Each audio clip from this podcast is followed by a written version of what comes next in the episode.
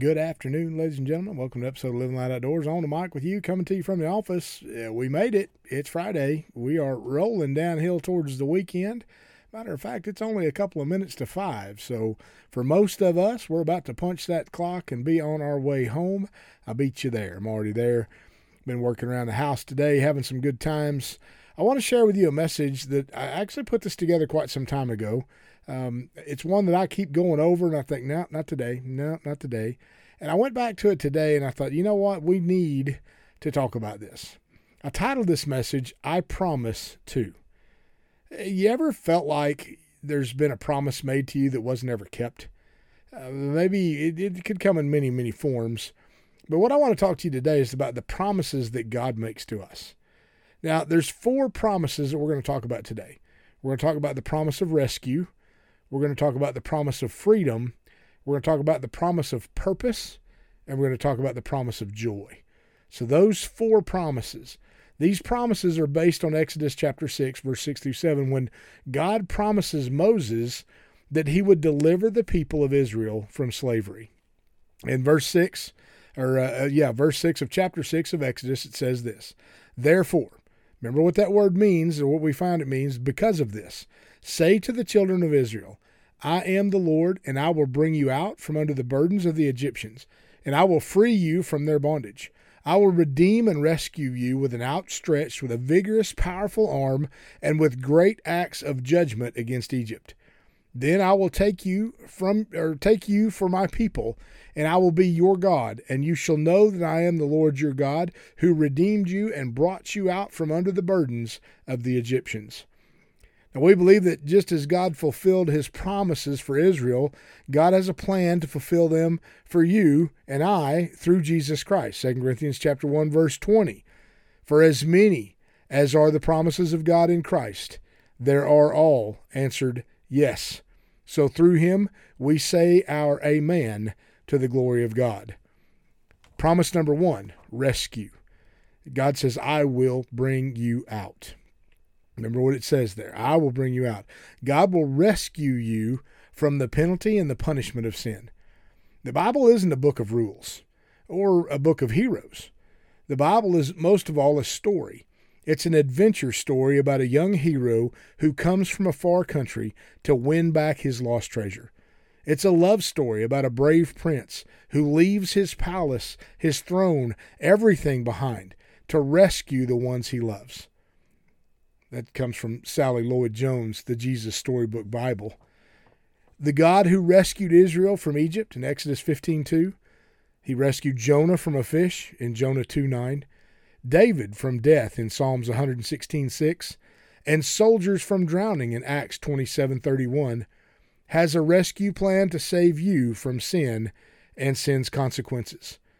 We call God's plan the gospel, the good news of Jesus Christ.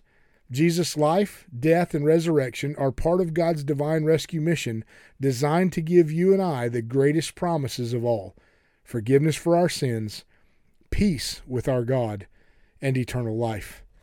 Just as Israel could not, could not rescue itself from Egypt, we also cannot rescue ourselves from sin's consequences. For it is by grace you've been saved through faith, and this not from yourselves. It is the gift of God it's Ephesians chapter 2, verse 8. Salvation comes from the Lord, Jonah 2 9. And you are rescued by grace alone, in faith alone, through Christ alone, Romans 5 1. Therefore, since we have been justified, that is, acquitted of sin, declared blameless before God by faith, let us grasp the fact that he ha- that we have peace with God and the joy of reconciliation with Him through our Lord Jesus Christ, the Messiah, the Anointed. God enables us to receive Christ's rescue through repentance, our turning away from our sin, and the faith of turning towards Jesus.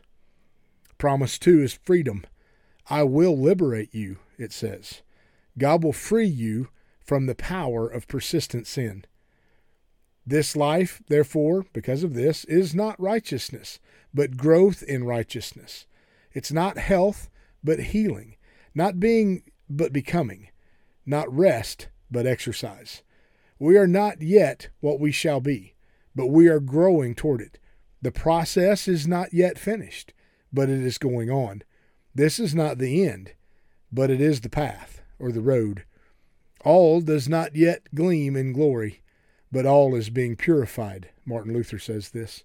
God brought Israel out of Egypt, but it took a much longer time to get Egypt out of Israel. That's a really good statement. Let me say that again.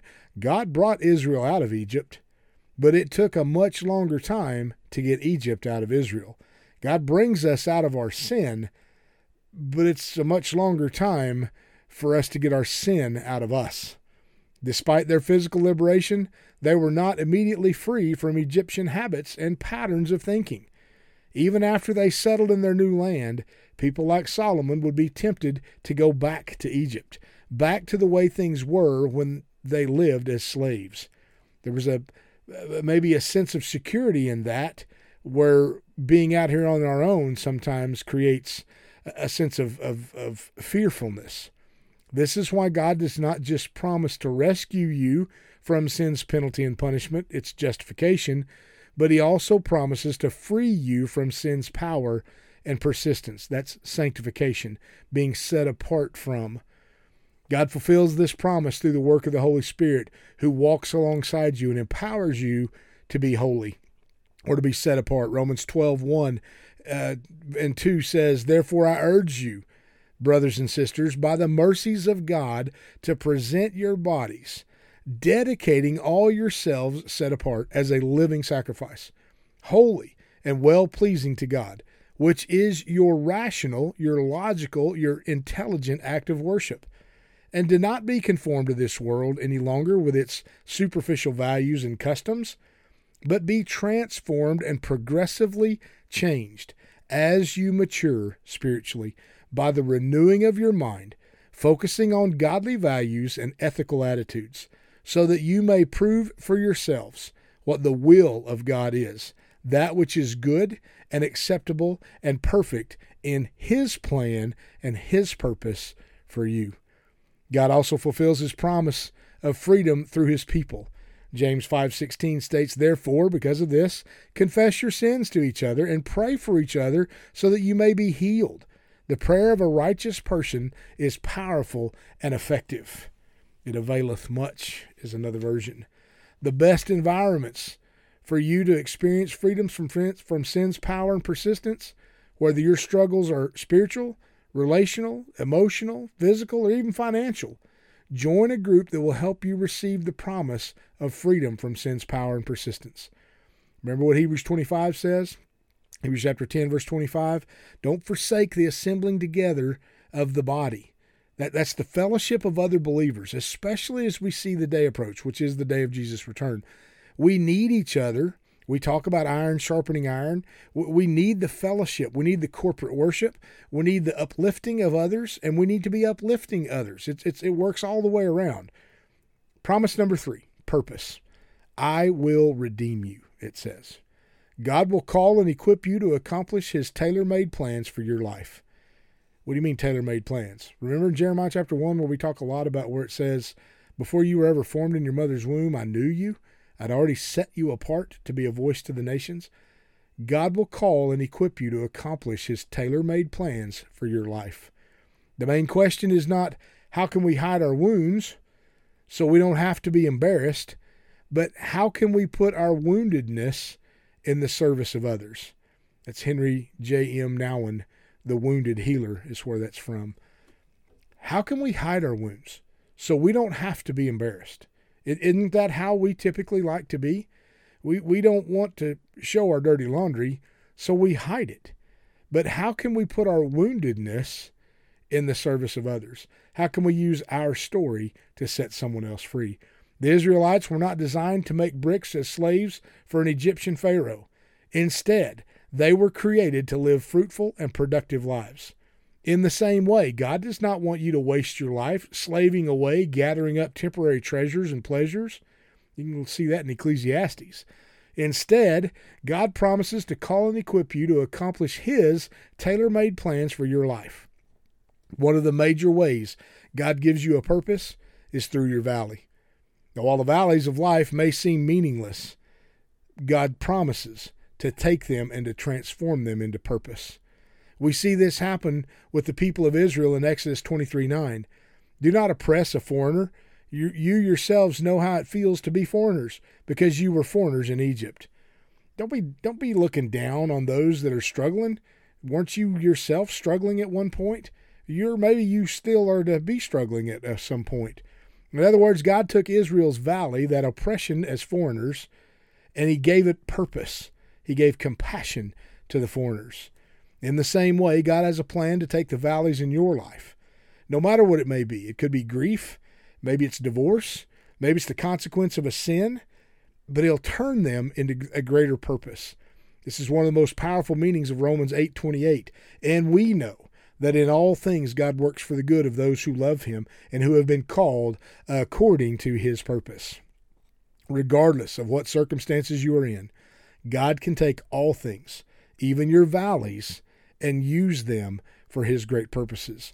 I actually preached a message not too long ago. It's been a couple of years, I guess, uh, talking about the view from the valley. And it was a little history of I drove into the San Luis Valley in Colorado, southern Colorado, and uh, and man, the moon was shining bright, and the tops of the mountains around me were covered in snow, and it was such such a beautiful sight. And, and God just reminded me that no matter where we are in the valley, we can always see the mountaintop. The, promises are there; they're there. We may be fighting through the struggle. We may be down here dying in the desert heat, but if we look up, we can see the mountaintop. We can see the refreshment. We can see the hope, and we can see the peace. We can see the answers if we look hard enough. Promise number four joy. I will take you as my own people. That's that's this is God speaking. I will take you as my own people. God will give you joy as a member of his family. Joy is the serious business of heaven, is what C.S. Lewis once said. God's final promise to Israel is found in Exodus chapter 6 verse 7. I will take you as my own people, and I will be your God, then you will know that I am the Lord your God who brought you out from under the yoke of the Egyptians. God not only promises Israel rescue, he promises them freedom, and then he promises them purpose, but then he promises to have a relationship with Israel as his people. In the same way, God promises to give you joy as a member of his family and heir to the throne. Throughout the Gospels, we see Jesus celebrating around the table with those whom the world classified as sinners those whom the Pharisees thought should not belong in God's family. In Luke 15, as Jesus is eating when celebrating with such sinners, he tells three parables. One is about a lost coin, the other is about a lost sheep, and the final is about a lost son. In the first two stories, Jesus emphasizes the fact that the woman who lost the coin, and then he emphasizes the shepherd who lost the sheep. And they celebrate because they have found what was lost. Remember those stories? the woman lost the coin and, and she she literally when she found it she was celebrating same with the sheep he left the 99 to go after the one. He found the one and there was a party. There was a celebration because he found that which was lost. But in the final parable jesus tells about a son who loses everything. He wasted everything away. Remember this is the prodigal son. This is the one who squandered away his inheritance. And it was desperate and he was in need of rescue. He was in need of freedom. He no longer had a purpose and he no longer had joy.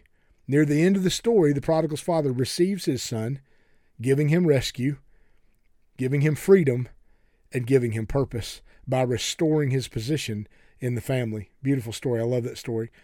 After receiving his wayward son, he throws a party, celebrating with joy the fact that his son's restoration and return.